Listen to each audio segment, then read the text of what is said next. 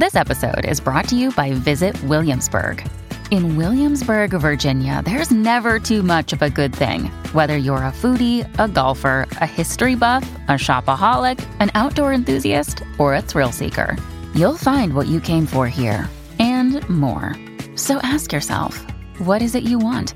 Discover Williamsburg and plan your trip at visitwilliamsburg.com. When you need mealtime inspiration, it's worth shopping Kroger, where you'll find over 30,000 mouthwatering choices that excite your inner foodie. And no matter what tasty choice you make, you'll enjoy our everyday low prices, plus extra ways to save, like digital coupons worth over $600 each week. You can also save up to $1 off per gallon at the pump with fuel points. More savings and more inspiring flavors make shopping Kroger worth it every time. Kroger, fresh for everyone. Fuel restrictions apply.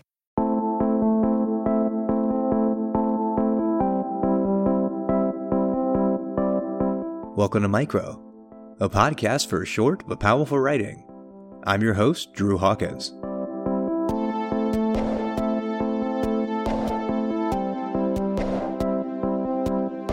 The ambiguity of language and the subjectivity of interpretation feature in our first episode of Micro Season 2. Playing off of multifaceted perspectives, these three pieces meet at the intersection of humor and aching reality a space that feels all too relatable. In this first piece, wordplay, scientific observation, and history coalesce into a rich tapestry of humor and wit, with an undercurrent of loss and change. It's called Heathen. It was written by David Naimon and published by Orion Magazine on September 9th, 2020. Enjoy.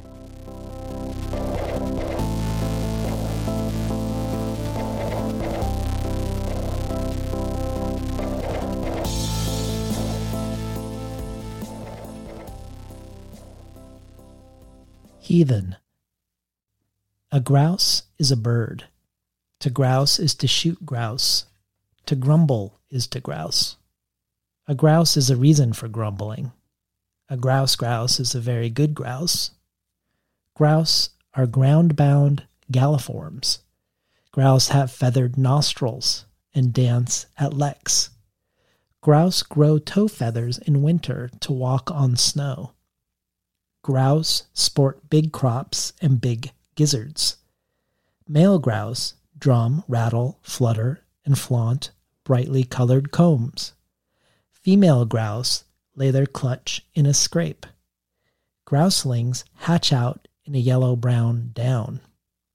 The spruce grouse, the dusky grouse, the sooty grouse, the ruffed grouse, the black grouse, the Caucasian grouse, the red grouse, the hazel grouse, the Gunnison grouse, the sharp tailed grouse, and the greater and lesser prairie chicken are some of the living grouse species. The now dead heath hen was once so common it was poor man's food. The heath hen was the Thanksgiving bird, some say. The heath hen was one of the first birds Americans tried to save. The heath hen preservation bill was introduced by humans in 1791. Human opposition to the heath hen bill arose from a misreading of heath hen as heathen, of the bill as a bill to preserve Indians and heathens. Booming Ben, the last heath hen, was last seen on his traditional lekking grounds.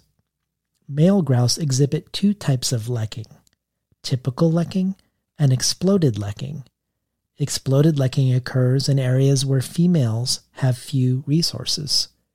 Booming Ben, the last heath hen, went to his lek early in the breeding season to dance and boom for female heath hens. In a world without them, Booming Ben did not boom, but stood silent among crows. Traditional human dancers still dance the grouse dance that living grouse still dance in leks. The prairie chicken dance is one of the oldest human dances, a pact between the grouse nation and the Blackfoot. Breechcloth, feathered bustles, head roaches, and round bells round out the regalia of those who dance the grouse dance. more than a million lesser prairie chickens danced in the southern Great Plains prior to European colonization. Today, their numbers are lesser and few. The prairie chicken taught their lek dance to the Blackfoot after a Blackfoot killed a male grouse during his mating dance. Dance this dance to honor us, or we will come back and kill you, said the grouse nation. A grouse is a bird. A grouse grouse is a very good grouse. A grouse is a reason for grumbling. To grumble is to grouse. To grouse is to shoot grouse. A heath hen is a grouse. A heathen is a bird.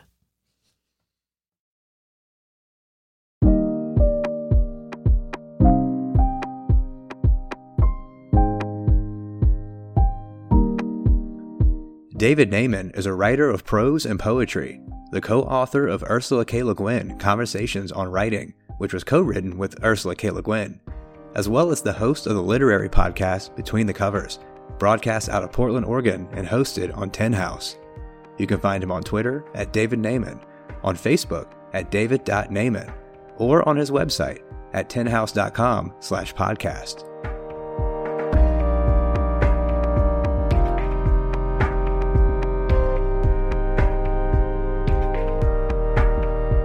In this next piece, a visceral landscape of antagonistic creatures is up for interpretation as the speaker makes a realization. It's called Changes. It was written by Victoria Buitrón and published by Emerge Literary Journal. Enjoy.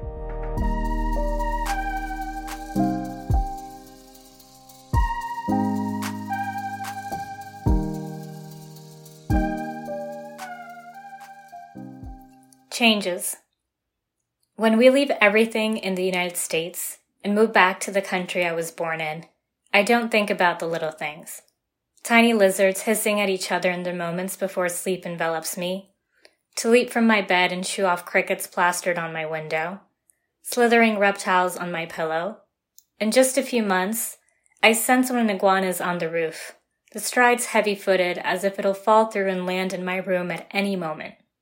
The feral cat's steps feel more like leaps unless they're mating, and then all that can be heard are shrill screeches. These sounds, needing to live among these animals, won't cross my mind until it's happening. How the constant of a decade's silence in a distant place will prevent a good night of sleep. The buzz of mosquitoes loud enough to keep me up until first light. In the first weeks, their bites ooze on my skin, the scabs itchy long after they have taken what's needed. I learn to breathe under the covers, not allowing a spot of skin as bait. A pigeon makes a nest on the air conditioner sticking out of my mother's room. She doesn't want to disturb its peace, even when it wakes her up before the jarring alarm. But everything changes when she rouses one day covered in red blotches, and the trail of insects leads to the nest. She enlists the man who isn't afraid of walking on her roof, the one that throws rank mangoes from up high while I hold an old towel with an uncle. Sometimes the mango's skin is almost the color of tar, all rotten. The man takes home the just fallen ripe ones that manage to remain intact. The rest are removed to deter the pulp from cooking under the sun and prevent tiny holes from forming on the towels so rain doesn't stain our walls. His task on that day is to shoo the pigeon away and destroy the nest, but he goes a step further. Our maid makes pigeon broth for dinner. The air conditioners are sealed off at the top, so no other creature can make a home. So there's one less thing to interrupt our sleep. Look at that butterfly, I say. Moments after I put on my pajamas, my mother making her way into my room. That's not a butterfly, she says. A moth, perhaps, but a rush tells me that I'm wrong about that assumption, too. A man appears, but I don't remember who maybe an uncle or a man from outside of our gates. He uses a broom to snatch it from the wall, throws some cloth over it, and carries it to our front yard for it to fly into the darkness beyond the trees. My mother holds my hand as we see the distinct wing spread, the pointy corners of its flap, and after I gasp, she tells me it's going to be fine. but I don't know if she's talking about them or us. I wonder what it says about me. Confusing bats for butterflies.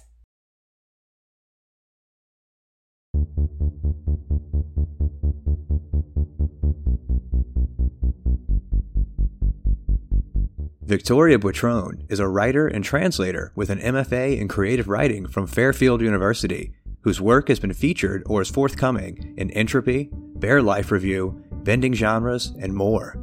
You can find her on Twitter and Instagram at Vic underscore Toria Writes or on her website at victoriabuitrón.com.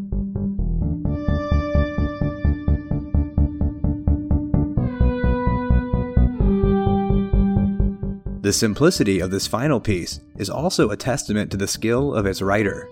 Although it captures one scene, it encapsulates many, many moods, many moments in time, and multiple perspectives. It's called Day 84. It was written by Aimee Bender and published by Electric Literature. Enjoy.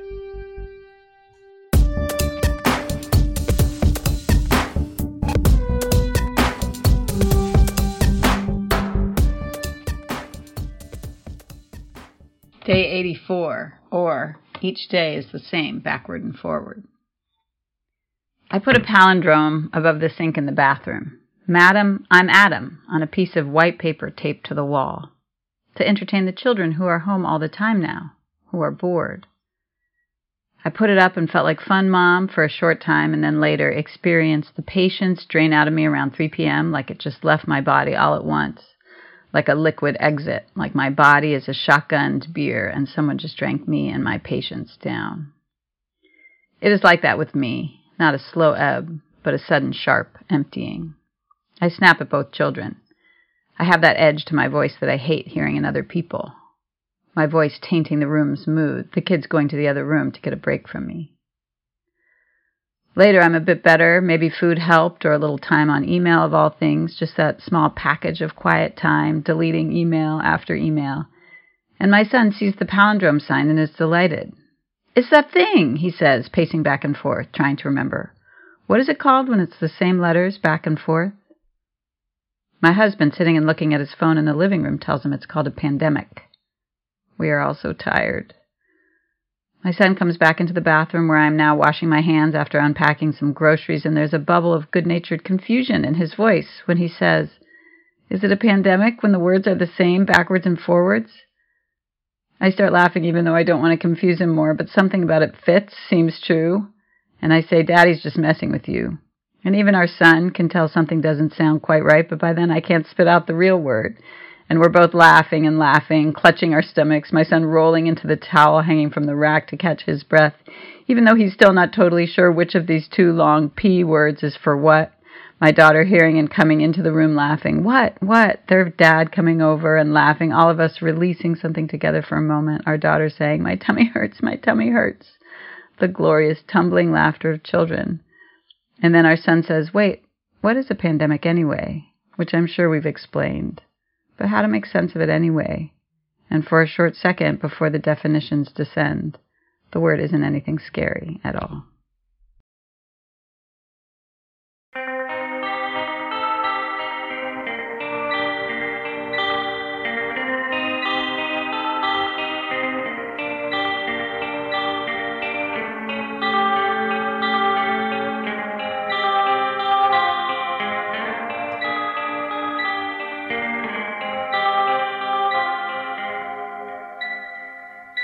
Aimee Bender is the author of six books of fiction, including, most recently, the novel The Butterfly Lampshade. You can find her on Twitter at Aimee Bender or on her website at aimeebender.com. Micro is edited and curated by Dylan Evers and produced and hosted by me, Drew Hawkins. Our theme song is by Matt Ordez.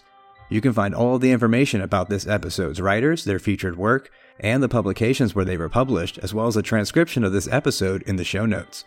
This is the first episode of our second season, and I'd like to take a quick second to welcome May Kaufman, also known as MM Kaufman, who just joined the team as curator and social media manager.